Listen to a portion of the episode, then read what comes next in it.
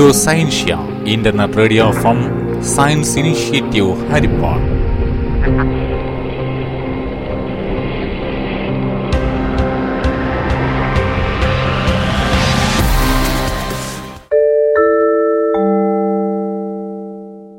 എല്ലാ ശ്രോതാക്കൾക്കും റേഡിയോ സയൻഷ്യയിലേക്ക് സ്വാഗതം.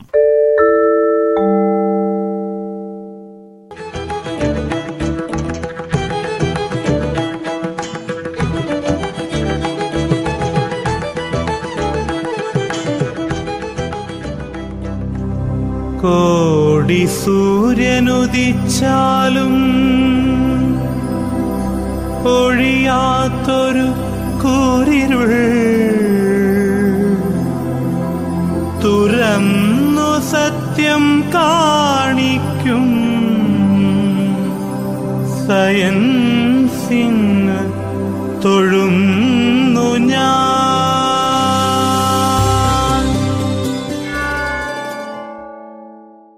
വാക്കും പൊരുളും.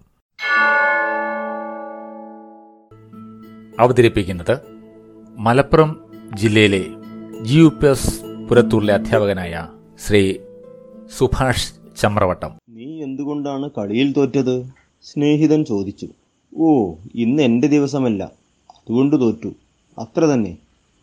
ഓഹോ അപ്പോൾ ആയിരം കോടി ജനങ്ങളുള്ള ലോകത്തിൽ ഓരോരുത്തർക്കും ദിവസം വകയിരുത്തുകയാണെങ്കിൽ എന്നാണ് നിന്റെ ദിവസം വന്നെത്തുക?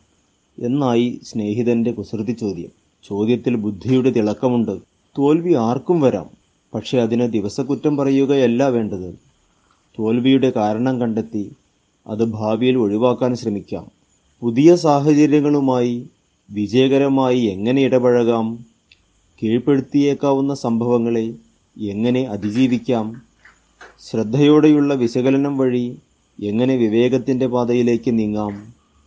തോൽവി ഒഴിവാക്കാനുള്ള പരിശ്രമം പോലും എങ്ങനെ ആനന്ദകരമാക്കാം? എന്നിങ്ങനെയുള്ള കാര്യങ്ങളിൽ ശരിയായ പാത തിരഞ്ഞെടുത്ത് മുന്നേറുന്നത് പഠനത്തിന്റെ ഭാഗമാണ് പരിശ്രമത്തിന്റെയും മാറിവരുന്ന ബാഹ്യ സാഹചര്യങ്ങളുമായി ഇണങ്ങിപ്പോകണമെങ്കിൽ നാം പഠിച്ചേ മതിയാകൂ. ഞാൻ വലിയവനെന്നു കരുതി ഏതും എന്റെ കാൽക്കീഴിൽ വന്നടിഞ്ഞുകൊള്ളുമെന്ന് കരുതി മുന്നേറിയാൽ കടുത്ത നിരാശയാകും അനുഭവം. വലിയ കൊടുമുടി കയറാൻ ശ്രമിക്കുമ്പോൾ മനസ്സിൽ നിറഞ്ഞു നിൽക്കുന്നത് അക്കാര്യത്തിൽ വിജയം വരിച്ചാൽ എല്ലാം നേടിക്കഴിയുമെന്നാകാം. പക്ഷേ കൊടുമുടിയുടെ മുകളിലെത്തി ചുറ്റും നോക്കുമ്പോൾ കാണുക നാം കയറാത്ത മറ്റു പല കൊടുമുടികളുമായിരിക്കും. പല പ്രത്യേകതകളുമുള്ളവ. പരിശ്രമം തുടരാൻ ഉൾവിളിയുണ്ടാകുന്ന നിമിഷം. ഒരിക്കലും കീഴടങ്ങാത്ത കൊടുമുടികൾ ഇല്ല തന്നെ.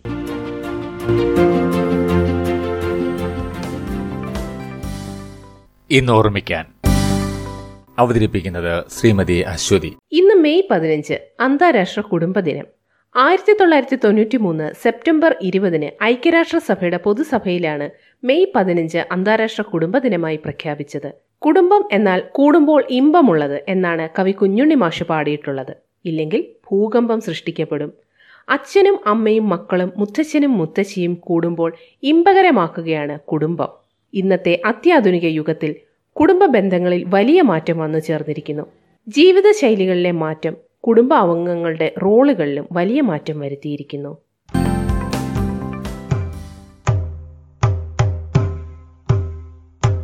സർഗലോകം. സർഗലോകത്തിലേക്ക് സ്വാഗതം.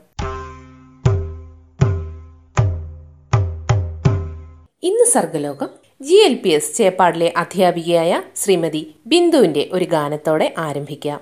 കണ്ണാന്തുമ്പി പോരാമോ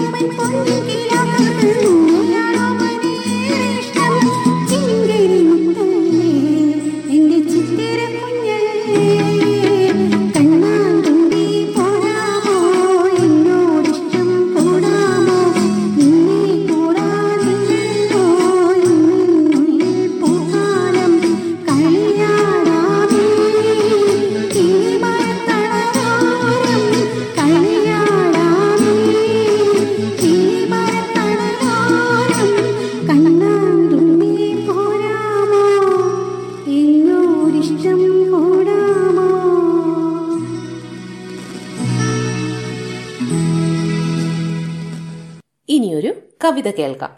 മുതുകുളം സമാജം എച്ച് എസ് എസിലെ അധ്യാപികയായ ശ്രീമതി ലതാ പ്രസാദ് അവതരിപ്പിക്കുന്ന സ്വന്തം കവിത പബ്ജിക്കുട്ടൻ അയവില്ലാത്തൊരു മയമില്ലാത്തൊരു തിരിവില്ലാത്തൊരു തലമുറയാ. വയലുകളില്ലാതയലുകളില്ലാതല്ലലുമില്ലാതലയുകയാ. അറിവുകൾ അറിയാതറിയുകയാ പബ്ജി കളിച്ചു രസിക്കുന്നോരവരാഹ്ലാദത്തിൻ കൊടുമുടിയിൽ വട്ടുപിടിക്കാൻ വേണോ വേറൊരു കാര്യം എപ്പോഴും ഉദ്വേഗം തോറ്റുകൊടുക്കാനാകാത്തോ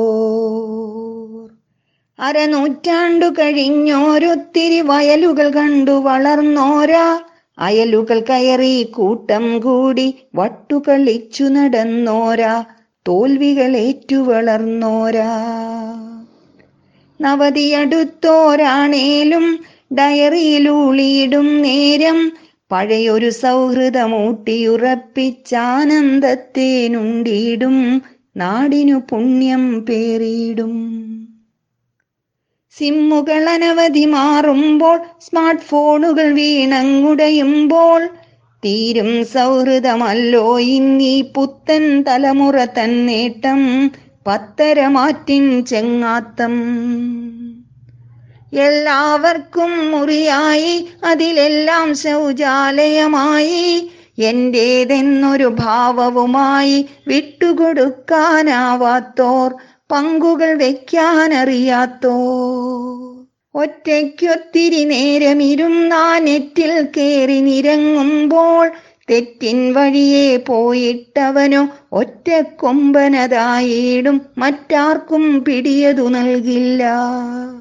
തോൽവിയതെന്തെന്നറിയാതെ പോരു വിളിച്ചു നടക്കുന്നോർ മുന്നിൽ കാണും കുഞ്ഞു കുരുക്കുകൾ ഊരാനാകാതുഴലുന്നു. വല്ലാതങ്ങു പകയ്ക്കുന്നു കൊട്ടും കുരവയുമായിട്ടങ്ങനെ കെട്ടുകഴിഞ്ഞെത്തുമ്പോൾ ഞാനോ വലുത് നീയോ വലുത് തോൽക്കാനാവാതുലയുന്നു. പോർവിളി കേൾക്കാനാകുന്നു. ബാല്യം ദുഷ്കരമാകുന്നു. അമ്മുമ്മ കഥ മറയുന്നു ഗുണപാഠങ്ങൾ ചൊല്ലി വളർത്തിയ പുസ്തകമെങ്ങോ മായുന്നു അതു കിട്ടാ ബാല്യം വരളുന്നു. അതു കിട്ടാ ബാല്യം വരളുന്നു. ഇതോടുകൂടി സർഗലോകം ഇവിടെ അവസാനിക്കുന്നു. നിങ്ങളുടെ സൃഷ്ടികൾ അയക്കേണ്ട വാട്സപ്പ് നമ്പർ ഒമ്പത് നാല് പൂജ്യം പൂജ്യം രണ്ട് ഒമ്പത് ആറ് രണ്ട് രണ്ട് ഒമ്പത്. നമ്പർ ഒരിക്കൽ കൂടി. ഒമ്പത് നാല് പൂജ്യം പൂജ്യം രണ്ട് ഒമ്പത് ആറ് രണ്ട് രണ്ട് ഒമ്പത്. വീണ്ടും കാണാം. നന്ദി.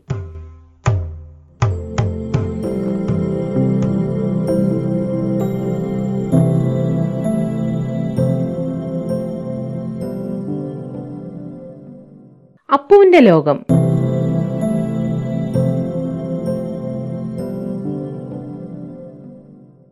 ദൈനംദിന ജീവിതത്തിലെ ശാസ്ത്രത്തെ പരിചയപ്പെടുത്തുന്ന പരിപാടി. രചനാ സംവിധാനം ശ്രീ സി ജി സന്തോഷ്. ഇതിൽ പങ്കെടുക്കുന്നവർ പുതുശ്ശേരി എൽ പി എസിലെ അധ്യാപികയായ സിന്ധു ബാലരാമനൊപ്പം കീരിക്കാട് ഗവൺമെന്റ് എൽ പി സ്കൂളിലെ രണ്ടാം ക്ലാസ് വിദ്യാർത്ഥിയായ ശബരീഷ് എസ് നായർ.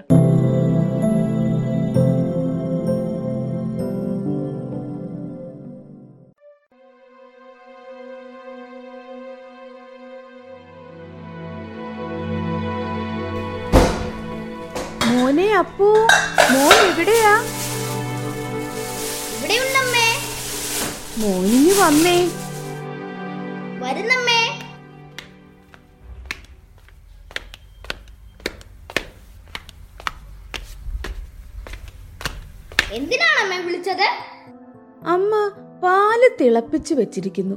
നല്ല ചൂടുണ്ട്. ഈ ചൂട് ചൂടുപാൽ എനിക്ക് കുടിക്കാൻ പറ്റില്ലല്ലോ. നീ ഒരു കാര്യം ചെയ്യ്. ഊതി ഊതി കുടിക്ക്. മോന് അമ്മ കാണിച്ചു തരാം. ഇങ്ങനെ ഊതിയാൽ ചൂട് കുറയുമോ? കുറയുമല്ലോ. മോൻ പതുക്കെ ഊതി നോക്കിക്കേ. ചൂട് കുറയുന്നത് കാണാം.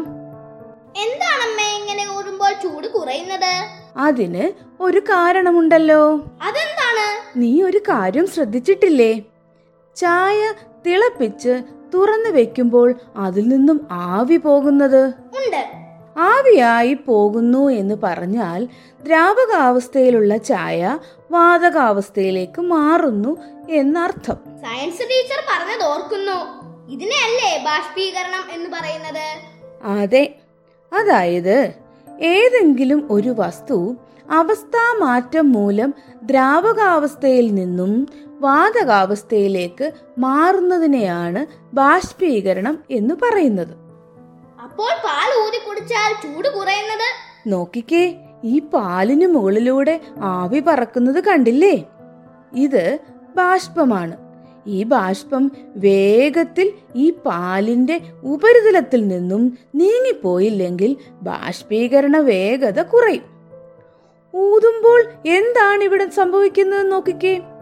പാലിന്റെ ഉപരിതലത്തിന് മുകളിലുള്ള ബാഷ്പം വേഗം നീങ്ങുന്നത് കാണുന്നില്ലേ? ഉണ്ട്. അതുകൊണ്ട് എന്താ ഗുണമെന്ന് അപ്പുവിനറിയാമോ? ഇങ്ങനെ ഊതുമ്പോൾ ഈ ബാഷ്പം ഇതിന്റെ മുകളിൽ നിന്നും നീങ്ങിക്കിട്ടും. അതല്ലേ സംഭവിക്കുന്നത്? അതെ ഈ ബാഷ്പം തുടർച്ചയായി നീങ്ങുമ്പോൾ ബാഷ്പീകരണം വേഗത്തിൽ നടക്കും. അപ്പോൾ പാൽ വേഗത്തിൽ തണുക്കും. അതുകൊണ്ട് അപ്പുമോൻ ഒരു കാര്യം ചെയ്യ്. ഇവിടെ ഇരുന്ന് പാൽ പതുക്കെ ഊതി കുടിച്ചു നോക്കൂ. പാൽ തണുക്കുന്നത് നേരിട്ട് മനസ്സിലാകും. പാൽ തന്നേക്കൂ. ഞാനും ഊതി നോക്കട്ടെ. തണുക്കുമോ എന്ന് അറിയട്ടെ. ചൂടുണ്ട്. ഗ്ലാസ് താഴെയിട്ട് പൊട്ടിക്കല്ലേ?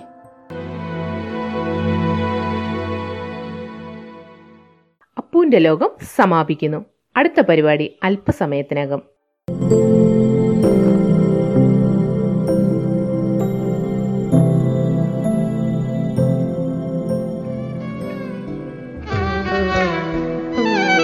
പുസ്തകലോകം. പുസ്തക ലോകത്തിൽ മലയാള സാഹിത്യ രംഗത്ത് അരനൂറ്റാണ്ട് പിന്നിട്ട ഒ വി വിജയന്റെ ഖസാക്കിന്റെ ഇതിഹാസം ഇന്നിവിടെ പുതുതലമുറയ്ക്കായി പരിചയപ്പെടുത്തുകയാണ്. വി എച്ച് എസ് ചത്തേറയിലെ റിട്ടയർഡ് അധ്യാപികയായ ശ്രീമതി ഗീതാദേവി രണ്ടായിരത്തി അഞ്ചിലെ തകഴി ചെറുകഥ അവാർഡ് അധ്യാപക കലാവേദി സംസ്ഥാന അവാർഡ് കലാസാഹിത്യ സമിതി സംസ്ഥാന അവാർഡ് വിദ്യാരംഗം സംസ്ഥാന അവാർഡ് സി വി രാമൻ പുരസ്കാരം തുടങ്ങി നിരവധി പുരസ്കാരങ്ങൾ ശ്രീമതി ഗീതാദേവിക്ക് ലഭിച്ചിട്ടുണ്ട്. ഖസാക്കിന്റെ ഇതിഹാസം ഒ വി വിജയൻ. കഴിഞ്ഞ അരനൂറ്റാണ്ട് കാലത്തിനുള്ളിൽ മലയാളത്തിൽ രചിക്കപ്പെട്ടിട്ടുള്ള സർഗസാഹിത്യ കൃതികളിൽ ഏറ്റവും ഉജ്ജ്വലമെന്ന് പ്രകീർത്തിക്കപ്പെട്ട ഏറ്റവും അധികം ചർച്ച ചെയ്യപ്പെട്ട ഏറ്റവും അധികം നിരൂപണങ്ങൾ ഉണ്ടായിട്ടുള്ള കൃതിയാണ് ശ്രീ ഒ വി വിജയന്റെ ഖസാക്കിന്റെ ഇതിഹാസം എന്ന നോവൽ. വിജയന്റെ മാസ്റ്റർ പീസ് ഇന്ദുലേഖയിൽ തുടങ്ങി. ഇന്ന് ആധുനികതയുടെ വിഭിന്ന തലങ്ങൾ കടന്നുപോകുന്ന നോവൽ പ്രസ്ഥാനത്തിന്റെ നാഴികക്കല്ല എന്ന കൃതിയെ നിരൂപകന്മാർ വിശേഷിപ്പിക്കാറുണ്ട്. ഇംഗ്ലീഷ് ഫ്രഞ്ച് ജർമ്മൻ തുടങ്ങി വിഭിന്ന ഭാഷകളിലേക്ക് വിവർത്തനം ചെയ്യപ്പെട്ട ഈ നോവലിന് അറുപതിലേറെ പതിപ്പുകൾ ഉണ്ടായിട്ടുണ്ട് എന്നുള്ളത് നിസ്സാര കാര്യമല്ല. ആദിമധ്യാന്ത പൊരുത്തമുള്ള ഒരു കഥയല്ല ഈ നോവലിനുള്ളത്. ഇതിവൃത്തത്തിന്റെ ഘടന പ്രാദേശികവും നൈസർഗികവും കാവ്യാത്മകവുമായ ഭാഷ വ്യതിരിക്തവും മനോജ്ഞവുമായ ആഖ്യാന ശൈലി ജീവിത നിരീക്ഷണം വൈരുദ്ധ്യങ്ങളുടെ പ്രതീകങ്ങളായ കഥാപാത്രങ്ങൾ. ഇവയുടെ ഇഴയടുപ്പത്തിൽ അനന്യവും നവന്നവുമായ ഒരു അനുഭൂതി മണ്ഡലം തുറന്നിടുകയായിരുന്നു നോവലിസ്റ്റ്. പാലക്കാടിന് സമീപമുള്ള ഖസാക്ക് എന്ന ഗ്രാമത്തിന്റെയും അവിടുത്തെ ഏകാധ്യാപക വിദ്യാലയത്തിൽ അധ്യാപകനായി എത്തുന്ന രവിയുടെയും കഥയാണ് ഖസാക്കിന്റെ ഇതിഹാസം. ആദ്യ ദ്രാവിഡവും ഇസ്ലാമികവുമായ മിത്തുകൾ കുടിയിരിക്കുന്ന മിനാരങ്ങളും ദൈവപുരകളും കാവും പള്ളികളുമുള്ള തസ്രാക്ക് എന്ന ഗ്രാമമാണ് നോവലിൽ ഖസാക്കായി മാറുന്നത്. തസ്രാക്കിലെ ഒരു ഏകാധ്യാപക വിദ്യാലയത്തിൽ അധ്യാപികയായിരുന്ന സഹോദരിയോടൊപ്പം താമസിച്ച നാളുകളുടെ സ്വാധീനമാണ് ഈ നോവൽ എഴുതാനുള്ള പ്രചോദനമെന്ന് നോവലിസ്റ്റ് തന്നെ പിന്നീട് വ്യക്തമാക്കിയിട്ടുണ്ട്. തത്വചിന്താപരമായി നോക്കുകയാണെങ്കിൽ മനുഷ്യനും പ്രകൃതിയും പരേതാത്മാക്കളും മിത്തും യാഥാർത്ഥ്യവും ഇടകലർന്നു കിടക്കുന്ന ഒരു ഗ്രാമത്തെയാണ് വിജയൻ പുനഃസൃഷ്ടിച്ചതെന്ന് കാണാം. വിജയൻ സൃഷ്ടിച്ച ഖസാക്ക് ഒരു ഏക ലോകമല്ല വിരുദ്ധങ്ങളായ ദ്വന്ദ്ങ്ങളുടെ സമന്വയമാണ്. ഇവിടെ സാധാരണക്കാരായ മനുഷ്യരുണ്ട്. ഒപ്പം അദൃശ്യരായ പ്രേതാത്മാക്കളുണ്ട്. ദൈവപുരുഷന്മാരുണ്ട്. യുക്തി കൊണ്ട് അളക്കാൻ കഴിയുന്ന സാധാരണ സംഭവങ്ങളുണ്ട്. യുക്തിക്ക് വഴങ്ങാത്ത അയുക്തികമായ സംഭവങ്ങളുമുണ്ട്. സ്നേഹിക്കുകയും കലഹിക്കുകയും ചെയ്യുന്ന കഥാപാത്രങ്ങളുണ്ട്. നന്മയും തിന്മയും ഒരാളിൽ തന്നെ കുടികൊള്ളുന്നുണ്ട്. ദുരന്തങ്ങളുണ്ട്. അടിയൊഴുക്കായി ഹാസ്യവുമുണ്ട്. ഇവിടേക്കാണ് ആസ്ട്രോഫിസിക്സും ഉപനിഷത്തും പഠിച്ച രവി യൂണിവേഴ്സിറ്റികളും ആശ്രമങ്ങളും കുഷ്ഠരോഗാലയങ്ങളും താണ്ടി എത്തിച്ചേർന്നു നാഗരികതയുടെ അരക്ഷിതത്വവും അവിശുദ്ധമായ ശാരീരിക ബന്ധങ്ങളിൽ നിന്ന് ഉടലെടുത്ത പാപബോധത്തിന്റെ ഭാരവും പേറിയാണ് അയാൾ കൂമൻകാവിൽ ബസ് ഇറങ്ങുന്നത്. തലേന്ന് താമസിച്ചിരുന്ന ബോധാനന്ദ സ്വാമികളുടെ ആശ്രമത്തിലെ അന്തേവാസിനിയുടെ അന്തേവാസിനിയായ സ്വാമിനിയുടെ മാറിച്ചുറ്റിയ കച്ചയുമായാണ് അയാൾ ഖസാക്കിലെത്തുന്നത് ഉള്ളിന്റെ ഉള്ളിൽ. പാപമോചനം ആഗ്രഹിച്ചിരുന്നു എങ്കിലും അനിവാര്യമായ പാപത്തിൽ നിന്നും പാപത്തിലേക്ക് അയാൾ കൂപ്പുകുത്തുകയായിരുന്നു. നക്ഷത്രക്കുട്ട കൽപ്പകവൃക്ഷത്തിന്റെ തൊണ്ട് കാണണോ? അമ്മയുടെ വയറ് ചാരി കിടന്നുകൊണ്ട് ആകാശത്തിലെ കൽപ്പകവൃക്ഷത്തിൽ നിന്ന് താഴേക്ക് വീഴുന്ന കരിക്കിൻ തൊണ്ടുകൾ എണ്ണുന്ന നിമിഷങ്ങളും അമ്മയുടെ മരണശേഷം അച്ഛൻ പറഞ്ഞുകൊടുത്ത സിൻഡ്രല കഥകളും ഗൃഹാതരത്വത്തോടെ രവി ഓർക്കുന്നുണ്ട്. തേവാരത്ത് ശിവരാമൻ നായരുടെ ഞാറ്റുപുരയിലാണ് രവി ഏകാധ്യാപക വിദ്യാലയം തുടങ്ങുന്നത്. പാടങ്ങളും തോടുകളും താമരക്കുളങ്ങളും പള്ളികളുമുള്ള ഖസാക്കിലെ അന്തരീക്ഷത്തിലേക്ക് രവി പെട്ടെന്ന് ഇണങ്ങി ചേരുകയായിരുന്നു. നാൽപ്പത് വർഷമായി ഇതിഹാസത്തിന്റെ മലയോരങ്ങളിലൂടെ ഷെയ്ഖിന്റെ പുകഴ്പാടി നടക്കുന്ന അള്ളാപ്പിച്ച മൊല്ലാക്ക ഈ നോവലിൽ ഉടനീളം നിറഞ്ഞു നിൽക്കുന്ന ഒരു കഥാപാത്രമാണ്. ഖസാക്കിലെ ഒത്തുപള്ളിയിൽ സെയ്ദ് മിയാൻ ഷെയ്ഖ് തങ്ങന്മാർക്കൊപ്പം ഖസാക്കിൽ വന്ന കഥ അയാൾ കുട്ടികൾക്ക് പറഞ്ഞു കൊടുക്കുന്നു. രവിയുടെ പ്രതിയോഗിയായി ആദ്യ നോവലിൽ പ്രത്യക്ഷപ്പെടുന്ന ഇയാൾ ശബരിമെല്ലാം നഷ്ടപ്പെട്ട് സ്കൂളിലെ അടിച്ചുതളി താൻ ചെയ്തോളാം എന്ന് പറഞ്ഞ് കീഴടങ്ങുന്ന ഒരു രണ്ടാം ഭാവവും പ്രകടിപ്പിക്കുന്നുണ്ട്. ഒടുവിൽ അർബുദ രോഗത്തിന് കീഴടങ്ങി അനിവാര്യമായ മരണത്തിലേക്ക് നിപതിക്കുകയായിരുന്നു ഇയാൾ. ഭാവി മൊല്ലാക്കയായും തന്റെ മകൾ മൈമുനയുടെ ഭാവി ഭർത്താവായും കരുതി സ്നേഹിച്ച നൈസാമലിയുടെ തിരോധാനത്തിലും പിന്നീടുള്ള തിരിച്ചുവരവിലും എല്ലാം മൊല്ലാക്ക ദുഃഖിക്കുന്നുണ്ട്. മൊല്ലാക്ക എതിർക്കുന്ന രവിയുടെ സ്കൂളിനെ നൈസാമലി പിന്തുണയ്ക്കുന്നതും അയാളെ അസ്വസ്ഥനാക്കുന്നു. തൊഴിലാളിയായും മുതലാളിയായും തൊഴിലാളി നേതാവായാലും ഷെയ്ഖ് തങ്ങളുടെ ഖാലിയാരായി സ്വയം പ്രഖ്യാപിച്ചും നൈസാമലി നിരവധി വേഷപ്പകർച്ചകളിലൂടെ കടന്നുപോകുന്നു. അതിസുന്ദരിയായിരുന്ന മൈമൂനയെ നിക്കാഹ് കഴിക്കുന്നത് അൻപതിലേറെ പ്രായമുള്ള മുങ്ങാങ്കോഴി എന്ന ചുക്രൂരാവുത്തരാണ്. അയാളുടെ ആദ്യ ഭാര്യയിലെ മകളാണ് ആബിദ. രണ്ടാനമ്മയും അത്തയും ചേർന്ന് അവളെ വല്ലാതെ പീഡിപ്പിക്കുമായിരുന്നു. അപ്പോഴൊക്കെ ആശ്വാസവും വാത്സല്യവും പകർന്നു കൊടുക്കുന്നത് രവിയാണ്. ഞാറ്റുപുര വൃത്തിയാക്കാൻ നിയോഗിക്കപ്പെട്ട ചാന്തുമ്മയുടെ ദരിദ്രവും അനാഥവുമായ ജീവിതത്തിലും രവി കാരുണ്യവർഷം ചൊരിയുന്നുണ്ട്. മക്കളായ കുഞ്ഞുനൂറുവിനും ചാന്തുമുത്തുവിനും വസ്ത്രങ്ങൾ കൊടുക്കുകയും അക്ഷരജ്ഞാനം പകർന്നു കൊടുക്കുകയും ചെയ്യുന്നുണ്ട്. അന്യമതസ്ഥരോടുള്ള രവിയുടെ ഈ സ്നേഹപ്രകടനത്തിൽ പലപ്പോഴും ശിവരാമൻ നായർ അസ്വസ്ഥത പ്രകടിപ്പിക്കുമായിരുന്നു. തനിക്കെതിരെ അപവാദം പ്രചരിപ്പിക്കുന്ന കുപ്പുവച്ചന്റെ ജീവിതത്തിലേക്കും രവി കടന്നു ചെല്ലുന്നു. മന്ദബുദ്ധിയും വികലാംഗനും അഞ്ചമ്മമാരുടെ വളർത്തുമകനുമായ കടലമുറുക്കിന്റെ പ്രലോഭനത്താൽ സ്കൂളിൽ പഠിക്കാനെത്തുന്ന വായനക്കാര് നെഞ്ചേറ്റിലാളിക്കുന്ന അപ്പുക്കളി എന്നൊരു കഥാപാത്രം നോവൽ നിറഞ്ഞു നിൽക്കുന്നുണ്ട്. കൊട്ടപ്പാൽ കൊടുത്ത് മയക്കിയ ഊന്തിനെയും കൊണ്ട് ക്ലാസ്സിൽ വരുന്ന നിഷ്കളങ്കയായ കുഞ്ഞാമിന് അപ്പുക്കളിയുടെ യഥാർത്ഥ മാതാവ് നീലി കാളിയുടെ കെട്ടിയവൻ കുട്ടാപ്പു കവറ കുട്ടികൾ സ്കൂളിൽ വരാനുള്ള കുട്ടികളെ മുടക്കുന്നതിന്റെ പേരിൽ മൊല്ലാക്കയെ ശകാരിക്കുന്ന മാധവൻ നായർ ചെതിലിമലയുടെ അടിവാരത്തിൽ വാറ്റുചാരായവും ഉടൽച്ചൂടും വിൽക്കുന്ന കോടച്ചി വസൂരിരേഖം വന്ന് കിടപ്പിലായ രവിക്ക് ഇളനീര് ചെത്തിക്കൊടുക്കുന്ന ഇടയ്ക്ക് എപ്പോഴോ രവിയുടെ ലഹരിയായി മാറുന്ന മൈമൂന രവിയെ തേടിയെത്തുന്ന ഖസാക്ക് വിട്ടുപോകാൻ രവിയെ പ്രേരിപ്പിക്കുന്ന മുൻകാമുകി പത്മ. എത്രയെത്ര കഥാപാത്രങ്ങളാണ് അവിസ്മരണീയരായി ഈ നോവലിൽ മിഴിമാർന്നു നിൽക്കുന്നത്. സംഘർഷങ്ങളും പ്രതിസംഘർഷങ്ങളും കഥാഗതിയിൽ പരിവർത്തനങ്ങൾ ഉണ്ടാക്കുന്നു. കുട്ടികളില്ലാത്ത ഏകാധ്യാപക വിദ്യാലയം രവിക്ക് തലവേദന ഉണ്ടാക്കുന്നു രവിക്കെതിരെ വിവാദങ്ങൾ ഉണ്ടാകുന്നു ആരോപണങ്ങൾ ഉണ്ടാകുന്നു തെളിവെടുപ്പുകൾ ഉണ്ടാകുന്നു. ഇടയ്ക്ക് മരണം വാരി വിതച്ചുകൊണ്ട് ഖസാക്കിൽ വസൂരി രോഗവും വിളയാടുന്നുണ്ട്. കുഞ്ഞിനൂറും ചാന്തുമുത്തുവും കുട്ടാടനും ഉൾപ്പെടുന്ന നിരവധി പേർ മസൂരി രോഗത്താൽ മരണമടയുന്നു. പുണ്യപാപങ്ങളുടെ പടവുകൾ കയറി ഇറങ്ങുകയായിരുന്നു രവി. വാറ്റുചാരത്തിലും രതിയിലും അയാൾ അഭയം കണ്ടെത്തുന്നു. അനിവാര്യമായ പതനങ്ങളിലേക്ക് കൂപ്പുകുത്തി വീഴുന്നു. ഒടുവിലെല്ലാം അടുത്ത് ഒരു രാജിക്കത്തെഴുതി രജിസ്റ്ററിൽ വെച്ച് രവി ഖസാക്ക് വിട്ടുപോകാൻ തയ്യാറാകുന്നു. കൂമൻകാവിൽ ബസ് കാത്തു നിൽക്കവേ പത്തി വിടർത്തിയെത്തിയ പാമ്പിന്റെ പല്ലുകൾ രവിയുടെ കാൽപാദത്തിൽ മുറിവുകളേൽപ്പിക്കുന്നു പല്ല് മുളയ്ക്കുന്ന ഉണ്ണിക്കുട്ടന്റെ വികൃതിയായിട്ടേ രവിക്കത് അനുഭവപ്പെട്ടുള്ളൂ. കാലവർഷം പെയ്തുകൊണ്ടിരുന്നു. വെളുത്ത മഴയത്ത് രോമകൂപങ്ങളിലൂടെ വളർന്ന പുൽക്കടികളുമായി രവി ബസ് കാത്തു കിടന്നു. നോവൽ അവസാനിക്കുന്നത് ഇങ്ങനെയാണ്. മലയാള നോവലിന്റെ വികാസ പരിണാമങ്ങൾക്ക് ഖസാക്കിന്റെ ഇതിഹാസം നൽകിയ അനന്യവും അമൂല്യവുമായ സംഭാവനകളെ സ്മരിച്ചുകൊണ്ട് നിർത്തട്ടെ. പരിമിതമായ സമയത്തിനുള്ളിൽ ഈ ഇതിഹാസത്തിന്റെ ആസ്വാദനം അസാധ്യവും ദുഷ്കരവുമാണ്. ഒരു മഹാസാഗരത്തെ കൈക്കുടന്നയിലെടുക്കാനുള്ള ശ്രമം പോലെ. പുസ്തകലോകം ഇവിടെ സമാപിക്കുന്നു.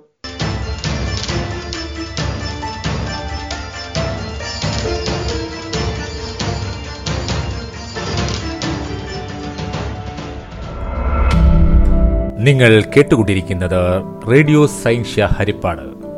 ശാസ്ത്ര വിദ്യാഭ്യാസത്തിനായുള്ള ഇന്റർനെറ്റ് റേഡിയോ പ്രക്ഷേപണം.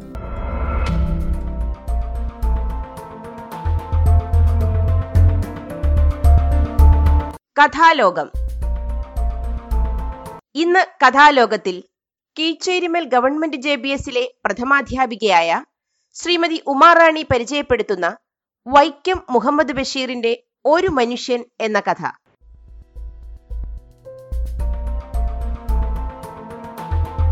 നിങ്ങൾക്ക് വ്യക്തമായ കാര്യപരിപാടി ഒന്നുമില്ല. ദൂരദേശങ്ങളിൽ അലയുകയാണ്. കയ്യിൽ കാശില്ല. ഭാഷ അറിഞ്ഞുകൂടാ. നിങ്ങൾക്ക് ഇംഗ്ലീഷും ഹിന്ദുസ്ഥാനിയും സംസാരിക്കാൻ അറിയാം. എന്നാൽ ഇത് രണ്ടും മനസ്സിലാക്കാൻ കഴിവുള്ളവർ അവിടെ നന്നേ കുറവാണ്. അപ്പോൾ നിങ്ങൾ പല അപകടത്തിലും ചാടും. പല സാഹസ പ്രവൃത്തികളും ചെയ്യും. അങ്ങനെ ആപത്തിൽ അകപ്പെട്ടു അതിൽ നിന്ന് അപരിചിതനായ ഒരു മനുഷ്യൻ നിങ്ങളെ രക്ഷിച്ചു. കാലം വളരെ കഴിഞ്ഞു പോയെങ്കിലും ചില പ്രത്യേക സന്ദർഭങ്ങളിൽ ആ മനുഷ്യനെ നിങ്ങൾ ഓർക്കും. അയാൾ എന്തിനങ്ങനെ ചെയ്തു? ഈ ഓർക്കുന്ന നിങ്ങൾ ഞാനാണെന്ന് വിചാരിച്ചേക്കുക. ഞാൻ പറഞ്ഞു വരുന്നത് എന്റെ ഒരനുഭവമാണ്. ഞാൻ ഉൾപ്പെടെ ഉൾപ്പെടെയുള്ള മനുഷ്യവർഗത്തെപ്പറ്റി ഏതാണ്ട് അവ്യക്തമായ ഒരറിവെനിക്കുണ്ട്. എന്റെ ചുറ്റുമുള്ളവരിൽ നല്ലവരുണ്ട്. മഹാക്രൂരന്മാരും കള്ളന്മാരുമുണ്ട്. സാംക്രമിക രോഗമുള്ളവരുണ്ട്. ഭ്രാന്തന്മാരുണ്ട്. പൊതുവിൽ എപ്പോഴും നല്ല ജാഗ്രതയോടെ ജീവിക്കണം. തിന്മയാണ് ഈ ലോകത്തിൽ അധികവും. എന്നാൽ ഇത് നമ്മൾ മറന്നുപോകും. അപകടം പറ്റിക്കഴിയുമ്പോഴാണ് നമുക്ക് ബോധമുണ്ടാവുക. ഞാൻ വളരെ വളരെ പഴയ കൗതുകമുള്ള നിസാര സംഭവം ഇവിടെ പറയാം. ഇവിടെ നിന്ന് ഏതാണ്ട് ഒരു ആയിരത്തി അഞ്ഞൂറോ രണ്ടായിരത്തി അഞ്ഞൂറോ മൈൽ ദൂരെ പർവതനിരകളുടെ താഴ്വരയിലുള്ള ഒരു വലിയ നഗരം. അവിടെയുള്ളവർ പണ്ടുകാലം മുതൽക്കേ ദയയ്ക്ക് അത്ര പേര് കേട്ടവരല്ല. ക്രൂരതയുള്ളവരാണ്. കൊലപാതകം കൂട്ടക്കവർച്ച പോക്കറ്റടി ഇതെല്ലാം നിത്യസംഭവങ്ങളാണ്. പരമ്പരയായി അവിടെയുള്ളവർ പട്ടാളക്കാരാണ്. ബാക്കിയുള്ളവർ ദൂരെ പുറം രാജ്യങ്ങളിൽ പണം പലിശയ്ക്ക് കൊടുക്കുന്നവരായും മില്ലുകൾ വലിയ ഓഫീസുകൾ ബാങ്കുകൾ മുതലായവയുടെ ഗേറ്റ് കീപ്പർമാരായും കഴിയുന്നു. പണം അവിടെയും വലിയ കാര്യമാണ്. അതിനുവേണ്ടി എന്തും ചെയ്യും. ആരെയും കൊല്ലും. ഞാൻ അവിടെ ഒരു വൃത്തികെട്ട തെരുവിൽ വളരെ വൃത്തികെട്ടതും വളരെ ചെറിയതുമായ ഒരു മുറിയിൽ താമസിക്കുകയാണ്. ഉദ്യോഗമുണ്ട്. രാത്രി ഒമ്പതര മണി മുതൽ പതിനൊന്ന് മണി വരെ കുറെ വിദേശികളായ തൊഴിലാളികളെ ഇംഗ്ലീഷ് പഠിപ്പിക്കുക. അഡ്രസ്സ് എഴുതാൻ മാത്രമാണ്. ഈ അഡ്രസ്സ് എഴുതാൻ പഠിപ്പിക്കലും അവിടെ ഒരു വലിയ വിദ്യാഭ്യാസമാണ്.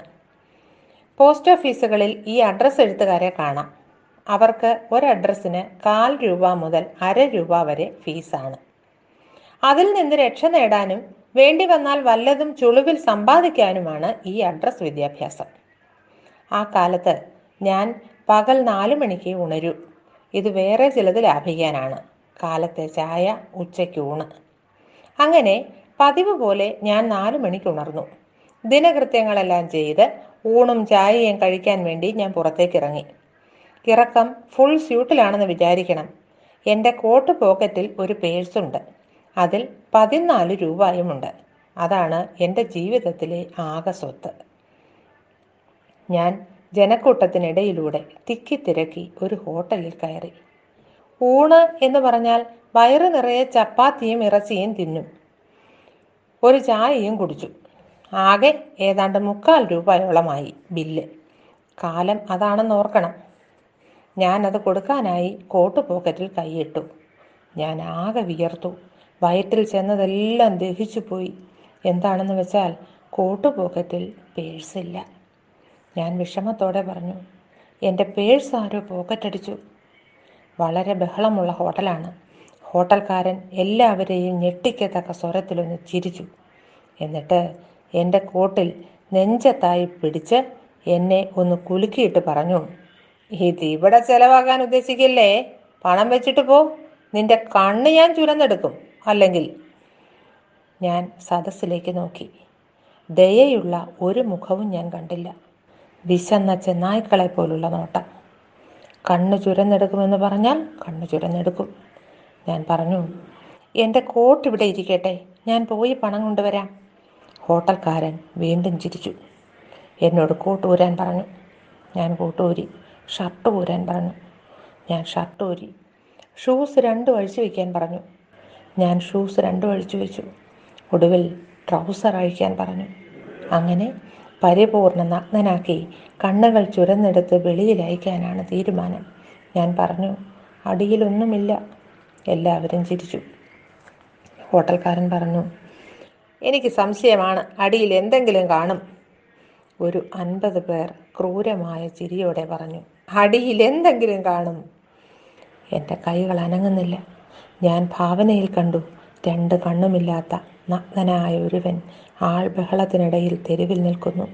അങ്ങനെ ജീവിതം അവസാനിക്കുകയാണ്. അവസാനിക്കട്ടെ. ഞാൻ ഈ സംഭവത്തിന് ഓ പോട്ടെ.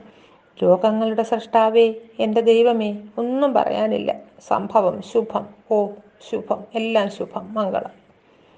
ഞാൻ ട്രൗസറിന്റെ ബട്ടൺ ഓരോന്നായി അഴിക്കാൻ തുടങ്ങി. അപ്പോൾ ഖനത്തോടെയുള്ള ഒരു ശബ്ദം കേട്ടു. നിൽക്കൂ ഞാൻ പണം തരാം. എല്ലാവരും ആ ഭാഗത്തേക്ക് നോക്കി. ചുവന്ന തലപ്പാവും കറുത്ത കോട്ടും വെള്ള കാൽസരായികളുമുള്ള ഒരു വെളുത്ത ആറടി പൊക്കക്കാരൻ കൊമ്പൻ മീശയും നീല കണ്ണുകളും. ഈ നീല കണ്ണുകൾ അവിടെ സാധാരണമാണ്. അയാൾ മുന്നോട്ട് വന്ന ഹോട്ടൽക്കാരനോട് ചോദിച്ചു എത്രയുണ്ടെന്നാ പറയുന്നത്? മുക്കാൽ രൂപയോളം. അത് അയാൾ കൊടുത്തു. എന്നിട്ട് എന്നോട് പറഞ്ഞു എല്ലാം ധരിക്കൂ. ഞാൻ ധരിച്ചു. വരൂ. അയാൾ എന്നെ വിളിച്ചു. ഞാൻ കൂടെ പോയി. എന്റെ നന്ദി അറിയിക്കാൻ വാക്കുകളുണ്ടോ? ഞാൻ പറഞ്ഞു അങ്ങ് ചെയ്തത് വലിയൊരു കാര്യമാണ്. ഇത്ര നല്ല ഒരു മനുഷ്യനെ ഞാൻ കണ്ടിട്ടില്ല. അയാൾ ചിരിച്ചു. പേരെന്താ? അയാൾ ചോദിച്ചു. ഞാൻ പേര് നാട് ഇതൊക്കെ പറഞ്ഞു. ഞാൻ ആ മനുഷ്യന്റെ പേര് ചോദിച്ചു. അദ്ദേഹം പറഞ്ഞു എനിക്ക് പേരില്ല. ഞാൻ പറഞ്ഞു എങ്കിൽ ദേവ എന്നായിരിക്കും പേര്. അയാൾ ചിരിച്ചില്ല. ഞങ്ങൾ അങ്ങനെ നടന്നു. നടന്ന് നടന്ന് വിജനമായ ഒരു പാലത്തിൽ ചെന്ന് ചേർന്നു. അയാൾ ചുറ്റിനു നോക്കി. മറ്റാരും അടുത്തൊന്നുമില്ല. അയാൾ പറഞ്ഞു നോക്ക് തിരിഞ്ഞു നോക്കാതെ പോകണം. എന്നെ ആരെങ്കിലും കണ്ടോ എന്ന് ചോദിച്ചാൽ കണ്ടില്ലെന്ന് തന്നെ പറയണം. എനിക്ക് കാര്യം മനസ്സിലായി. അയാൾ രണ്ട് മൂന്ന് പോക്കറ്റുകളിൽ നിന്ന് അഞ്ച് പേഴ്സുകൾ എടുത്തു. അഞ്ച്. കൂട്ടത്തിൽ എന്റേതും ഇതിലേതാണ് നിങ്ങളുടേത്? എന്റേത് ഞാൻ തൊട്ട് കാണിച്ചു. തുറന്നു നോക്കൂ. ഞാൻ തുറന്നു നോക്കി. പണമെല്ലാം ഭദ്രമായി അതിലുണ്ട്. ഞാനത് എന്റെ പോക്കറ്റിലിട്ടു. അയാൾ എന്നോട് പറഞ്ഞു പോ ദൈവം നിങ്ങളെ രക്ഷിക്കട്ടെ. ഞാനും പറഞ്ഞു ദൈവം നിങ്ങളെയും എന്നെയും എല്ലാവരെയും രക്ഷിക്കട്ടെ. കഥാലോകം ഇവിടെ സമാപിക്കുന്നു.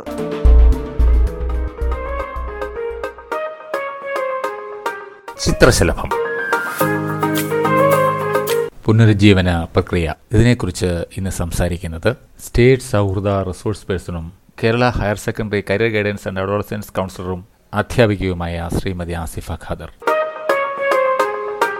പുനരുജ്ജീവന പ്രക്രിയ കാർഡിയോ പൾമണറി റിസസിറ്റേഷൻ അഥവാ സി പി ആർ നാം ഓരോരുത്തരും ജീവിതത്തിൽ നിർബന്ധമായും അറിഞ്ഞിരിക്കേണ്ടതും പല തവണ പ്രാക്ടീസ് ചെയ്തു നോക്കി വ്യക്തമായി മനസ്സിലാക്കിയിരിക്കേണ്ട ഒന്നാണ് പുനരുജ്ജീവന പ്രക്രിയ അഥവാ സി പി ആർ നമ്മുടെ ചുറ്റും കാണുന്ന ഓരോ മനുഷ്യജീവനും അത്യന്തം വിലപ്പെട്ടതാണ്.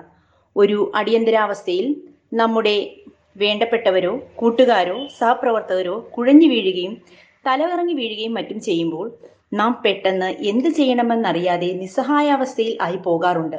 ആ സമയത്ത് വികാരത്തിന് അടിമപ്പെട്ടിരുന്നാൽ സുവർണ നിമിഷങ്ങൾ അഥവാ ഡയമണ്ട് മൊമെന്റ്സ് എന്നറിയപ്പെടുന്ന മൂന്ന് മുതൽ അഞ്ച് മിനിറ്റ് സമയം നഷ്ടപ്പെട്ടു പോകും. ഈ സമയം വികാരമല്ല വിവേകവും യുക്തിയുമാണ് പ്രവർത്തിക്കേണ്ടത്.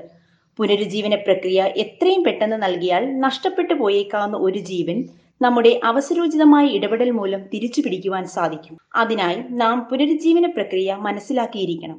ബോധക്ഷയമോ അപകടമോ നടന്ന സ്ഥലത്ത് രോഗിയെ എടുത്തു മാറ്റുന്നതിന് മുമ്പ് രോഗിയുടെ സുരക്ഷയും നിങ്ങളുടെ സുരക്ഷയും വ്യക്തമായി ഉറപ്പുവരുത്തുക. രോഗിയുടെ ശരീരം നിലത്ത് നിവർന്നു കിടക്കുന്ന അവസ്ഥയിലാണെങ്കിൽ രോഗിയെ ഒന്ന് കുലുക്കി വിളിക്കാൻ ശ്രമിക്കുക. പേരറിയാമെങ്കിൽ പേര് വിളിക്കുക. അല്ല എങ്കിൽ കുലുക്കി വിളിച്ച് ബോധമുണ്ടോ എന്ന് മനസ്സിലാക്കുവാൻ ശ്രമിക്കുക. രോഗി പ്രതികരിക്കുന്നില്ല എങ്കിൽ എത്രയും പെട്ടെന്ന് അടുത്തുള്ള ആളുകളെ വിളിക്കുക. ഉടൻ തന്നെ ആംബുലൻസ് നമ്പർ അറിയാമെങ്കിൽ അത് വിളിക്കുക. അല്ല എങ്കിൽ പരിചയമുള്ള വാഹനം കിട്ടുമെങ്കിൽ സഹായത്തിനായി വിളിച്ചു വരുത്തുക. പുനരുജ്ജീവന പ്രക്രിയയുടെ വിവിധ ഘട്ടങ്ങൾ. ആദ്യം രോഗിയെ നിവർത്തി കിടത്തുക. ശ്വാസം വലിക്കുന്നുണ്ടോ എന്നും പൾസ് ഉണ്ടോ എന്നും ഒരേ സമയം നോക്കി ഉറപ്പുവരുത്തണം കഴുത്തിന് മധ്യഭാഗത്തായി രണ്ട് വിരൽ കൊണ്ട് പൾസ് അഥവാ നാടിമിടിപ്പുണ്ടോ എന്ന് കൃത്യമായി പരിശോധിക്കുക. പൾസ് ഇല്ല എങ്കിൽ പരിശീലനം ലഭിച്ച രീതി മനസ്സിൽ ഓർത്തുകൊണ്ട് നെഞ്ചിന് നടുവിൽ ശക്തമായി അമർത്തുക. മുപ്പത് പ്രാവശ്യം അമർത്തിയ ശേഷം രോഗിയുടെ വായ തുറന്നു പിടിക്കുക. അതിനുശേഷം മൂക്ക് വിരൽ കൊണ്ട് മൂടി നിങ്ങളുടെ വായ രോഗിയുടെ വായയുമായി ബന്ധിപ്പിച്ച് രണ്ട് ശ്വാസം കൊടുക്കുക. വായയുമായി ബന്ധപ്പെടുന്ന സ്ഥലത്ത് ഹാൻഡ് കർച്ചീഫ് ഉണ്ടെങ്കിൽ വെക്കുന്നത് നന്നായിരിക്കും. മുപ്പത് അമർത്തലും രണ്ട് ശ്വാസവും എന്ന നിരക്കിൽ അഞ്ച് പ്രാവശ്യം ഇത് ആവർത്തിക്കണം. ഇതാണ് പുനർജീവന പ്രക്രിയ. രക്തചംക്രമണം നേരെയാക്കുക എന്നതാണ് പുനരുജ്ജീവന പ്രക്രിയയുടെ പ്രധാന ലക്ഷ്യം. നെഞ്ചമർത്തുകയും കൈ അയച്ചു വിടുകയും ചെയ്ത് ഹൃദയത്തെയും ശ്വാസകോശത്തെയും പ്രവർത്തിപ്പിക്കുക. നിങ്ങളുടെ ഭാരം കൊണ്ടാണ് അമർത്തേണ്ടത്. അമിതമായി ശക്തി കൊടുത്തുകൊണ്ടല്ല. മുപ്പത് പ്രാവശ്യം നെഞ്ചമർത്തുക. അതിനുശേഷം വീണ്ടും രണ്ട് പ്രാവശ്യം കൃത്രിമ ശ്വാസം കൊടുക്കണം. ഇങ്ങനെ ഒരു മിനിറ്റിൽ മൂന്ന് തവണ വീതം ചെയ്യണം. രോഗി സ്വന്തമായി ശ്വസിക്കുന്നത് വരെയോ വിദഗ്ധ വൈദ്യസഹായം ലഭിക്കുന്നതുവരെയോ ഈ പ്രക്രിയ തുടർന്നുകൊണ്ടിരിക്കണം. പുനരുജ്ജീവന പ്രക്രിയയിൽ ശ്രദ്ധിക്കേണ്ട ധാരാളം കാര്യങ്ങളുണ്ട്. കഴുത്തിന് മധ്യഭാഗത്തായി രണ്ട് വിരൽ കൊണ്ട് പൾസ് അഥവാ നാടിമിടിപ്പുണ്ടോ എന്ന് കൃത്യമായി പരിശോധിക്കണം. രക്തചംക്രമണം നേരെയാക്കാൻ നെഞ്ച് അമർത്തേണ്ട സ്ഥാനം നമ്മൾ പ്രത്യേകം ശ്രദ്ധിച്ച് കൃത്യമായി മനസ്സിലാക്കണം. നെഞ്ചിൻ മധ്യഭാഗത്തായി മാറലിന്റെ താഴെ ഭാഗത്തായാണ് അമർത്തേണ്ടത്. ശ്വസിക്കുന്നുണ്ടോ എന്ന് നോക്കുന്ന രീതി മനസ്സിലാക്കി ശ്വാസം വിടുകയും എടുക്കുകയും ചെയ്യുന്നുണ്ടോ എന്നും കൃത്യമായി ഉറപ്പുവരുത്തണം. കൃത്രിമ ശ്വാസം നൽകുമ്പോൾ ശ്രദ്ധിക്കേണ്ടത് വായ വായോട് ചേർത്ത് ശക്തിയായി ഊതണം. അപ്പോൾ മൂക്ക് അടച്ചു പിടിക്കുവാൻ മറക്കരുത്. വായ മൂക്കിലേക്ക് ചേർത്ത് ശക്തമായി ഊതണം. അപ്പോൾ വായ അടച്ചു പിടിക്കുവാൻ പ്രത്യേകം ശ്രദ്ധിക്കണം. ഡീഫിബ്രിലേറ്ററുകളും പുനരുജ്ജീവന പ്രക്രിയയും. ഹൃദയത്തിന്റെ പ്രവർത്തനം പെട്ടെന്ന് നിലച്ചാൽ അത് നേരെയാക്കി പ്രവർത്തിക്കുവാൻ സാധിക്കുന്ന ഉപകരണമാണ് ഡീഫിബ്രിലേറ്റർ. വികസിത രാജ്യങ്ങളിൽ എല്ലാ സ്കൂളുകളിലും ആംബുലൻസുകളിലും സിനിമാ തിയേറ്ററുകളിലും പൊതുസ്ഥലങ്ങളിലും മാളുകളിലും ഇത് ലഭ്യമാകുന്ന രീതിയിൽ ക്രമീകരിച്ചിട്ടുണ്ട്. നമ്മുടെ നാട്ടിലും ഇതുപോലെ ഭാവിയിൽ ഡീഫിബ്രിലേറ്റർ ക്രമീകരിച്ചാൽ ഒരുപാട് ജീവനുകൾ യഥാസമയം നമുക്ക് രക്ഷിക്കാനാവും. പുനരുജ്ജീവന പ്രക്രിയ അത്യാവശ്യമായി വരുന്ന രണ്ട് അവസരങ്ങളാണ്. ഒന്ന് ഹൃദയാഘാതം അഥവാ ഹാർട്ട് അറ്റാക്ക് രണ്ട് ഡ്രോണിംഗ് അഥവാ മുങ്ങിമരണം. ഹൃദയത്തിന്റെ പ്രവർത്തനം നിലച്ച് ഹൃദയത്തിലേക്കും തലച്ചോറിലേക്കുമുള്ള രക്ത രക്തചംക്രമണം നിന്ന് ശ്വാസം നിലയ്ക്കുന്നതിനാലാണ് മരണം സംഭവിക്കുന്നത് എന്ന് മനസ്സിലാക്കി അതിന് അവസരം നൽകാതെ എത്രയും പെട്ടെന്ന് പുനരുജ്ജീവന പ്രക്രിയ ഒട്ടും സമയം നഷ്ടപ്പെടുത്താതെ ചെയ്യണം. ഇല്ലായെങ്കിൽ മരണം സുനിശ്ചിതമാണെന്ന് മനസ്സിലാക്കുക. ഹൃദയാഘാതം ലക്ഷണങ്ങൾ കണ്ടാൽ രോഗിയെ നിവർത്തി കിടത്തി എത്രയും പെട്ടെന്ന് ആശുപത്രിയിൽ എത്തിക്കണം. കിടന്ന അവസ്ഥയിലാകണം രോഗിയെ ഹോസ്പിറ്റലിൽ കൊണ്ടുപോകേണ്ടത്. മുങ്ങിമരണം അഥവാ ഡ്രോണിങ്ങിൽ വ്യക്തിയുടെ മരണത്തിന് പ്രധാന കാരണം ശ്വാസനാളം അടഞ്ഞ് പോകുന്നതുകൊണ്ടാണ് ശ്വാസനാളം അടഞ്ഞു പോയാൽ ശ്വാസം കിട്ടാതെ വരികയും തുടർന്ന് ഹൃദയത്തിന്റെ പ്രവർത്തനം നിലയ്ക്കുകയും ചെയ്യുന്നു. ഇത് മരണത്തിലേക്ക് നയിക്കുന്നു. അല്ലാതെ വയറ്റിൽ വെള്ളം കയറിയതുകൊണ്ടല്ല മരണകാരണം. യഥാർത്ഥത്തിൽ ശ്വാസനാളം അടഞ്ഞ് ശ്വാസം കിട്ടാതാവുകയാണ് ചെയ്യുന്നത്. അതിനാൽ ശ്വാസമില്ല എന്ന് മനസ്സിലാക്കിയാൽ എത്രയും പെട്ടെന്ന് പുനരുജ്ജീവന പ്രക്രിയ ചെയ്യണം. അങ്ങനെ എത്രയും പെട്ടെന്ന് സി പി ആർ നൽകി നമുക്ക് ആ വ്യക്തിയുടെ ജീവൻ രക്ഷിക്കാം.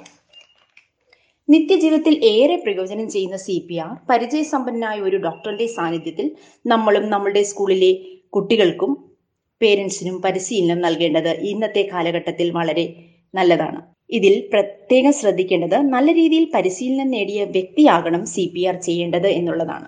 കാരണം ഒരിക്കൽ ഞങ്ങളുടെ സ്കൂളിൽ വെച്ച് എനിക്കുണ്ടായ ഒരു ചെറിയ അനുഭവ കഥ പറയാം.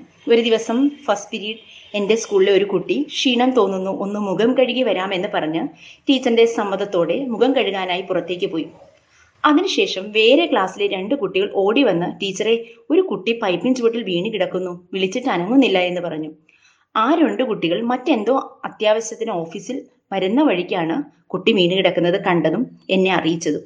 വിളിച്ചു നോക്കിയിട്ട് അനക്കമില്ല. ശ്വാസം വളരെ നേരിയ തോതിലേ ഉണ്ടായിരുന്നുള്ളൂ.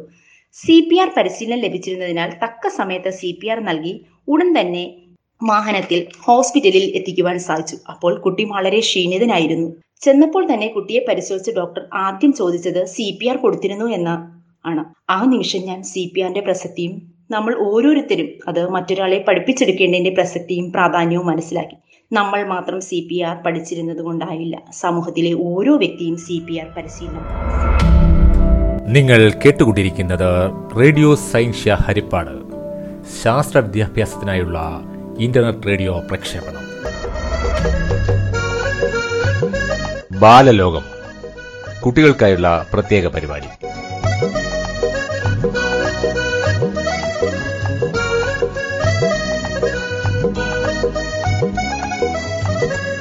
എല്ലാ കൂട്ടുകാർക്കും ബാലലോകത്തിലേക്ക് സ്വാഗതം. ഇന്ന് ബാലലോകം ഒരു കഥയോടുകൂടി ആരംഭിക്കാം. പുതുശ്ശേരി എൽ പി എസിലെ അധ്യാപികയായ സിന്ധു ടീച്ചറാണ് ഇന്ന് കഥ പറയുന്നത്. എല്ലാവർക്കും നമസ്കാരം. ഇന്ന് ഞാൻ ഒരു ഊർജ സംരക്ഷണ കഥയുമായാണ് നിങ്ങളുടെ മുന്നിലെത്തുന്നത്. കഥയുടെ പേര് കറണ്ട് തിന്നുന്ന ജീവി. പമ്പ് ചിരിച്ചു.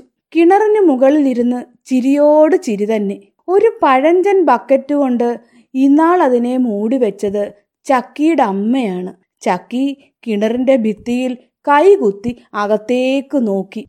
വേനലായതുകൊണ്ടാവും വെള്ളം തീരെയില്ല ഹിഹിഹിഹി പിന്നെയും ചിരി. അവൾ ചുറ്റും നോക്കി. ആരുമില്ല. ചക്കി ആരാ? അവൾ ശബ്ദം കേട്ട ഭാഗത്തേക്ക് നോക്കി. ചക്കിയേ ഞാനാ. നിന്റെ മുമ്പിലെ ഈ ഞാൻ. ഈ പൊളിഞ്ഞ ബക്കറ്റൊന്ന് പൊക്കിയേ. ഈശ്വരാ വല്ല പാമ്പോ പഴുതാരയോ ആവോ? അവൾ ബക്കറ്റ് ഉയർത്തി. ഏ അവൾക്ക് അത്ഭുതം പമ്പിന് ജീവൻ വെച്ചിരിക്കുന്നു. കിണറിന്ന് വെള്ളമടിക്കുന്ന പമ്പിന് ദേ ഒരു ചട്ടിത്തല. നീളം കുറഞ്ഞ രണ്ട് യന്ത്ര കൈകൾ. വലിയ ഉരുളൻ ഗോലി കണക്കെ കറങ്ങുന്ന രണ്ട് കണ്ണ്. ഞാന്ന് കിടക്കുന്ന ചെറിയ പൈപ്പ് പോലെ നീണ്ട മൂക്ക്. ഉരുക്ക് കഴുത്ത്. പേടിക്കേണ്ട ഞാൻ നിന്നെ ഒന്നും ചെയ്യില്ല. ഹോ വികൃതമാണ് നിന്റെ ഈ ചിരി. കേൾക്കാൻ ഒരു രസവുമില്ല അവൾ പറഞ്ഞു. ഞാൻ എങ്ങനെ ചിരിക്കാണ്ടിരിക്കും? ഈ ചിരിക്കു പിന്നിൽ ഒരു വലിയ കാരണമുണ്ട്. എന്റെ വില എത്രയാണെന്നറിയോ നിനക്ക്? ഇല്ല നിന്റെ അച്ഛൻ അറിയാമോ എന്റെ വില? അതെനിക്കറിയില്ല. എന്നാൽ ഞാൻ പറയാം കേട്ടോ? നന്നായി കേട്ടോ? എന്റെ വില എന്താണെന്നോ? ഞാൻ ആരാണെന്നോ? എന്റെ സ്വഭാവം എങ്ങനെയെന്നോ? എന്റെ പ്രവൃത്തി എന്താണെന്നോ? നിനക്കും നിന്റെ അച്ഛനും അമ്മയ്ക്കും ഒന്നും അറിയില്ല. അതാ പറ്റിയത്. എന്തു പറ്റിയെന്നാ നീ പറയുന്നേ? അവൾക്ക് ദേഷ്യം വന്നു. പമ്പ് വിട്ടുകൊടുത്തില്ല. അവൻ പറഞ്ഞു മാർക്കറ്റിൽ നിന്ന് ഏറ്റവും കൂടുതൽ വിലക്കുറവുള്ള എന്നെ നിങ്ങൾ വാങ്ങിച്ചു. വില കുറഞ്ഞ ഞങ്ങൾ എത്രമാത്രം കരണ്ടാണ് തിന്നു തീർക്കുന്നതെന്നറിയാമോ വിലക്കുറവാണെന്ന് കരുതി ഗുണമേന്മ കുറഞ്ഞ എന്നെപ്പോലുള്ള തരംതാണ പമ്പുകൾ വാങ്ങിയപ്പോൾ ഞാൻ മൂലം നഷ്ടപ്പെടുന്ന വൈദ്യുതിയെക്കുറിച്ച് നിങ്ങൾ ആരെങ്കിലും ഓർത്തോ? ചക്കിക്കൊന്നും മനസ്സിലായില്ല. ചക്കിയെ ഈ വലിയ ബുദ്ധിക്കാരെന്ന് നടിക്കുന്ന നിങ്ങൾ മനുഷ്യന്മാരുടെ ഇത്തരം മണ്ടത്തരങ്ങൾ കണ്ടിട്ടാണ് ഞാൻ ഇങ്ങനെ ചിരിച്ചു പോണത്. നിങ്ങളുടെ ആവശ്യത്തിന് യോജിച്ച പവറുള്ള പമ്പായിരുന്നു വാങ്ങേണ്ടിയിരുന്നത്. ഞങ്ങളുടെ പവർ ഹോഴ്സ് പവറിലാണ് രേഖപ്പെടുത്തുന്നത്. ഒരു ഹോഴ്സ് പവർ എത്രയാണെന്ന് അറിയാമോ ഇല്ല. ചക്കി തലയാട്ടി. ഒരു ഹോഴ്സ് പവർ സമം എഴുന്നൂറ്റി നാൽപ്പത്തി ആറ് വാട്ട്. ഇനിയെങ്കിലും എന്നെ മാറ്റി നല്ലൊരെണ്ണം വാങ്ങി വെക്കാൻ അച്ഛനോട് പറയേ. അല്ലെങ്കിൽ ഞാൻ ഈ കരണ്ടായ കരണ്ട് മുഴുവൻ കുടിച്ചു തീർക്കും. ഞങ്ങളെ ഞങ്ങളെപ്പോലുള്ളവർ മഹാ ആർത്തിക്കാരാ. പമ്പ് പറഞ്ഞു നിർത്തി. കൂട്ടുകാരെ ഈ കഥയിൽ നിന്ന് നാം എന്തു ഗുണപാഠമാണ് പഠിക്കേണ്ടത്? കുറഞ്ഞ പവർ ഫാക്ടറുള്ള മോട്ടറുകൾക്ക് വൈദ്യുതി ആർത്തിയാണ്. എന്നാൽ ഗുണമേന്മ കൂടുതലുള്ള ഉയർന്ന പവർ ഫാക്ടറുള്ള മോട്ടറുകൾ കുറഞ്ഞ വൈദ്യുതി ചെലവിൽ കൂടുതൽ വെള്ളം ടാങ്കിലെത്തിക്കും. അതുവഴി വൈദ്യുതി ചാർജ് ലാഭിക്കാം. ഇനി നങ്ങ്യാർകുളങ്ങര ഗവൺമെന്റ് യു സ്കൂളിലെ ഒന്നാം ക്ലാസ്സിൽ പഠിക്കുന്ന കൊച്ചു കൂട്ടുകാരനായ അമാന്റെ ഒരു ഗാനം കേട്ടാലോ? കർണികാര തീരങ്ങൾ കഥകളിയുടെ പദമാടി. കർപ്പൂരക്കുളിർ കാറ്റ് കളിവഞ്ചിപ്പാട്ടായി. ശരക്കാലമേഘങ്ങൾ കളഹം സപ്പിടയായി. ശശിമുഖി നിനക്കെന്റെ സന്ദേശം വരവായി. കർണികാര തീരങ്ങൾ കഥകളിയുടെ പദമാടി. കർപ്പൂരക്കുളിർ കളി വഞ്ചിപ്പാട്ടായി ആഞ്ഞിലിക്കൊമ്പത്തെ ശാരികപ്പാട്ടിൽ നാം ആത്മാവിരാമനും സീതയുമായി. ഇടയന്റെ പാട്ടിന്റെ ഈരടിയിൽ നമ്മൾ മധുമൊഴിരാതെയും മുകുന്ദനുമായി ഇടയന്റെ പാട്ടിന്റെ ഈരടിയിൽ നമ്മൾ മതമണിരാതെയും മുകുന്ദനുമായി കർണികാര തീരങ്ങൾ കഥകളിയുടെ പദമാടി കർപ്പൂരക്കുളിർ കാറ്റ് കളിവഞ്ചിപ്പാട്ടായി. ഇനി ഒരു സംസ്കൃത ഗാനം കേൾക്കാം. പാടുന്നത് Kavumbhagam D V H S എസിലെ അഞ്ചാം ക്ലാസ് വിദ്യാർത്ഥിയായ ദേവനന്ദൻ. ജനനി വൈഷ്ണവി വൈഷ്ണവി ജലജചരണി ചന്ദ്രവദന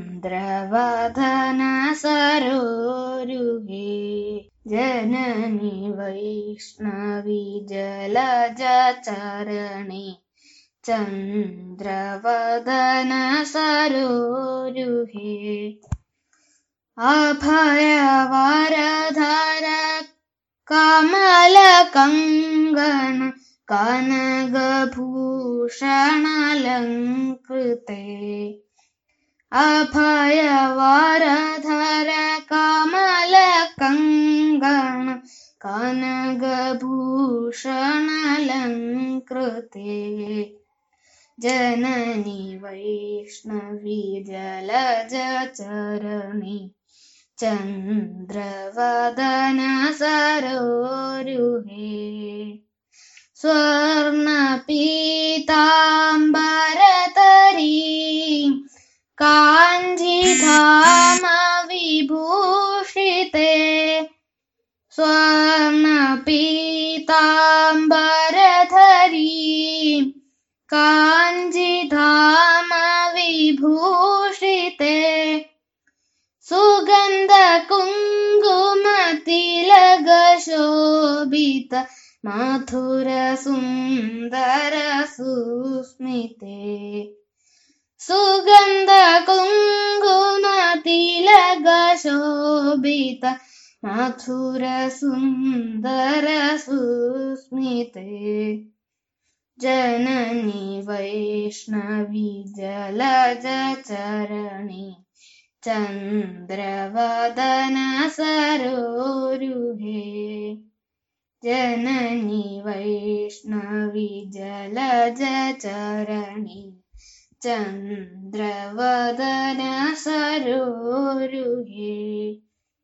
मकुलपरिमलमालती സുഗന്ധ ചമ്പക പാലിതേ മകുള പരിമളമാലതി സുഗന്ധ ചമ്പക പാലിതേ ബാസമാന കിരീട ശോഭിത സുന്ദരി.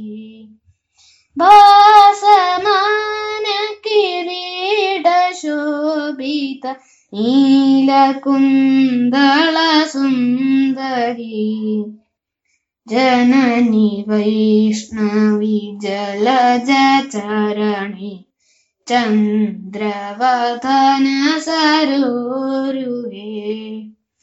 जननी वैष्णवि जलजचरणि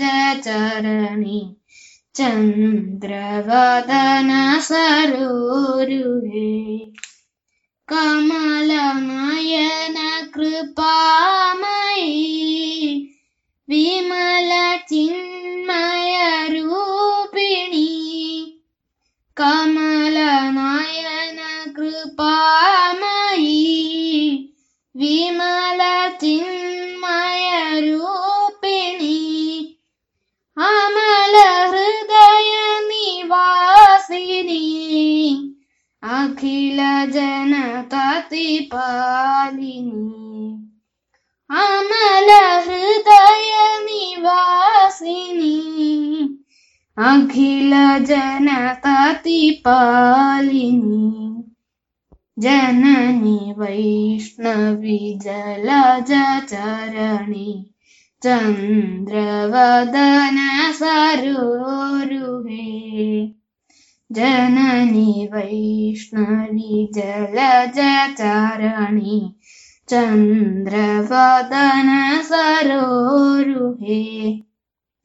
अभयवरधर कमलकङ्गण कनकभूषणालङ्कृते अभयवरधर कमलकङ्गण कनकभूषणालङ्कृते जननी वैष्णवी जलजचरणि ചന്ദ്രവദന സരോരുഹേ കൂട്ടുകാരെ പരിപാടികളൊക്കെ ഇഷ്ടപ്പെട്ട് കാണുമെന്ന് കരുതുന്നു വിദ്യാലയങ്ങളിൽ നിന്നും പ്രക്ഷേപണത്തിനായി റേഡിയോ സയൻഷയിലേക്ക് അയച്ചു തരുന്ന കുട്ടികളുടെ വിവിധ പരിപാടികളുടെ ഓഡിയോ ക്വാളിറ്റി വിലയിരുത്തിയ ശേഷം മാത്രമേ അയക്കാവൂ എന്ന് അഭ്യർത്ഥിക്കുന്നു. മതിയായ ഓഡിയോ ക്വാളിറ്റി ഇല്ലാത്തവ പ്രക്ഷേപണം ചെയ്യുന്നതല്ല. ബാലലോകം മികവുറ്റതാക്കുന്നതിന് എല്ലാ അധ്യാപകരുടെയും ക്രിയാത്മകമായ സഹകരണം പ്രതീക്ഷിക്കുന്നു. ബാലലോകം ഇന്നിവിടെ സമാപിക്കുന്നു. നമുക്ക് നാളെ വീണ്ടും കാണാം.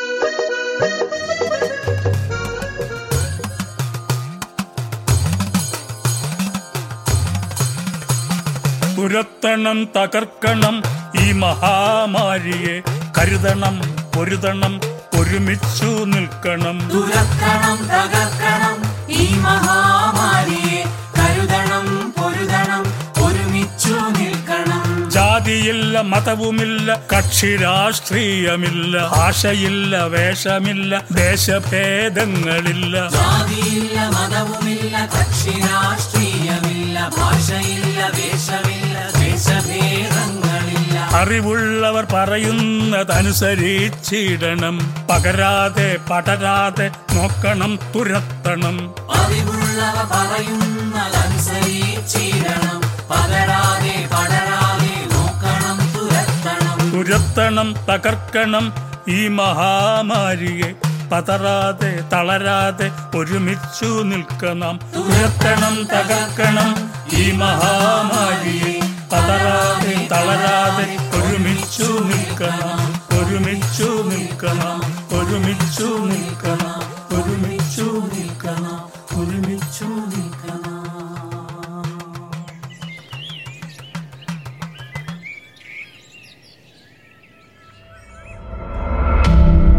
നിങ്ങൾ കേട്ടുകൊണ്ടിരിക്കുന്നത് റേഡിയോ സയൻഷ്യ ഹരിപ്പാട്. ശാസ്ത്ര വിദ്യാഭ്യാസത്തിനായുള്ള ഇന്റർനെറ്റ് റേഡിയോ പ്രക്ഷേപണം.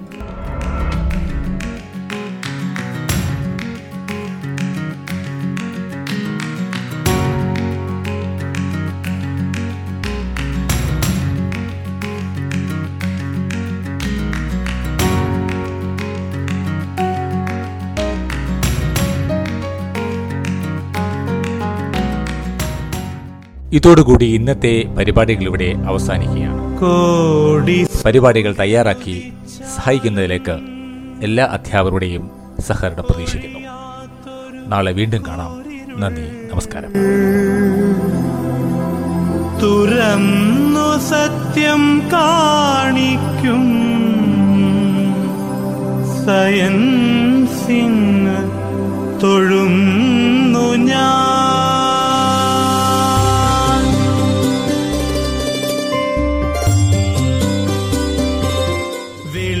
വെളിച്ചം മിന്നൽ ചൂടൊച്ച ഇവയ്ക്കുള്ളിൽ മറഞ്ഞിടും. അത്ഭുതങ്ങൾ വെളിക്കാക്കും സയൻസിന്ന് തൊഴുന്നു ഞാൻ. വെളിച്ചം മിന്നൽ ചൂടൊച്ച ഇവയ്ക്കുള്ളിൽ മറഞ്ഞിടും. അത്ഭുതങ്ങൾ വെളിക്കാക്കും സയൻസിന്ന് തൊഴുന്നു ഞാൻ.